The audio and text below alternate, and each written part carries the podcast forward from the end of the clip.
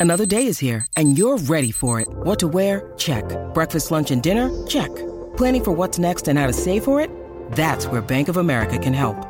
For your financial to-dos, Bank of America has experts ready to help get you closer to your goals. Get started at one of our local financial centers or 24-7 in our mobile banking app. Find a location near you at bankofamerica.com slash talk to us. What would you like the power to do? Mobile banking requires downloading the app and is only available for select devices. Message and data rates may apply. Bank of America and a member FDIC. When you need mealtime inspiration, it's worth shopping Kroger, where you'll find over 30,000 mouthwatering choices that excite your inner foodie. And no matter what tasty choice you make, you'll enjoy our everyday low prices, plus extra ways to save, like digital coupons worth over $600 each week. You can also save up to $1 off per gallon at the pump with fuel points. More savings and more inspiring flavors make shopping Kroger worth it every time. Kroger, fresh for everyone. Fuel restrictions apply. This is Optimal Living Daily, episode 2093 How to Be Productive When Working from Home, Part 1 by Mia of SheDreamsAllDay.com. And I'm Justin Malik. Happy Friday, and welcome to one of the only podcasts in the world where blogs are narrated to you for free with permission from the authors. It's an award winning podcast thanks to you, hopefully optimizing your life. And today I have a bit of a longer post, so I'll read the first half today and then finish the rest for you tomorrow. So, with that, Let's get right to it and start optimizing your life. How to Be Productive When Working From Home, Part 1 by Mia of SheDreamsAllDay.com. Working from home, the dream. Staying mentally healthy, all the while being productive when working from home or working remotely, can be quite a struggle. There's a lot of potential distractions available to us when we set our own hours. And we certainly want to avoid the pajama until lunch scenario.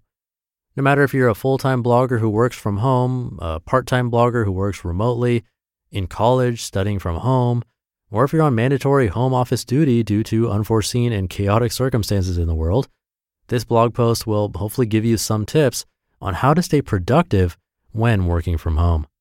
As I'm writing this, a lot of us are working from home more than usual, and it can be hard to adapt to this new way of working remotely. Now let's get to those productivity tips. Even if you don't work from home, these tips will still help you to stay focused and productive. There's something here for everyone. Prep and plan. Do all the prep work and planning the night before. Be very intentional with your time. Make decisions ahead of time and schedule the results you want to produce and prioritize them. This is how you avoid busy work and have amazing and, may I add, productive results that'll move the needle for your dreams. If you simply write down the action, for example, work on blog, as a task for the day, you're going to find yourself deep into busy work and procrastination.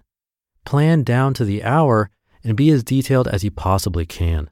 Don't be vague about what you actually want to produce. I know you've heard this one before, but always start with your most time consuming and creative tasks first. As for me, this is how I usually do it write blog posts, and create digital products in the mornings, answer emails, design pins, and general blog maintenance in the evenings. I love to use my productivity planner to plan out my most important tasks for the day, and it helps to keep me accountable. Prep and plan ahead of time, and it'll be so much easier for you to stay focused and productive the next day. Develop a morning routine. Develop a morning routine and start your day by tuning into your personal growth and by working on your mindset. The way you start your day will have an impact on how the rest of your day unfolds. If you're in my dreamer community, you'll know how obsessed I am with morning routines. I mean, I wrote an entire ebook all about the power of a good morning routine. It's especially easy to fall out of routines when you're working from home, but even more important to set aside an hour, if you can, to practice some self care while drinking some beautiful coffee in the morning. Be clear about when your morning routine ends and when your workday starts. Wake up at the same time every day. Some things you can do as your feet touch the floor in the morning to stay focused for the rest of the day. Practice mindfulness by meditating for 10 to 15 minutes. Journal to calm your mind. Listen to an inspiring audiobook or podcast. Name drop three things you are grateful for. I love to use my five minute journal for all my gratitude purposes. Check in with your goals and dreams and make sure you're moving forward.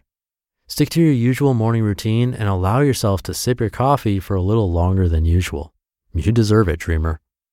Get ready. We're entering the no pajama zone, dreamer. Get dressed and get ready for the day, no matter if you're going to be interacting with people or not. Show up as your best self for you. The way you show up and go into your day matters. Put on a little mascara, grab a pair of jeans, and let's go. I know for me, when I make a little extra effort to get ready in the morning, I feel so much better and I am much more productive. You take action based on how you feel. So if you're feeling good about yourself, you're more likely to stay on track with your goals for the day. Getting ready is an excellent reset if you're feeling a bit blah and uninspired.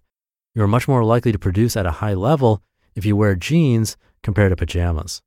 Trust me, after a whole day of pajama wearing fun, it's not that fun anymore, and you wind up feeling lazy and unproductive. This is at least true for me. Designated workstation times two. Assign two different workspaces in your home. For example, a table where you can sit down to focus and you've got the ergonomics in check, and an alternative workspace that is more chilled, for example, working from your couch. I usually start my days at my kitchen table, and after lunch, I migrate over to our comfy couch to answer emails, etc. Ideally, you'll have a workstation where you can actually work while standing upright to avoid sitting on your bum all day. Keep things interesting, stay inspired and motivated by having at least two workstations. Switch things up a bit throughout your day and find the perfect two spots in your home. And girl, don't work from your bed. To be continued. You just listened to part one of the post titled How to Be Productive When Working From Home by Mia of SheDreamsAllDay.com. Thank you to Mia. Don't feel overwhelmed like you have to try all of these ideas. Plus, we're going to hear more tomorrow in part two. So that should do it for today. Thank you for being here and listening every day. And I'll be back tomorrow to finish up this post where your optimal life awaits.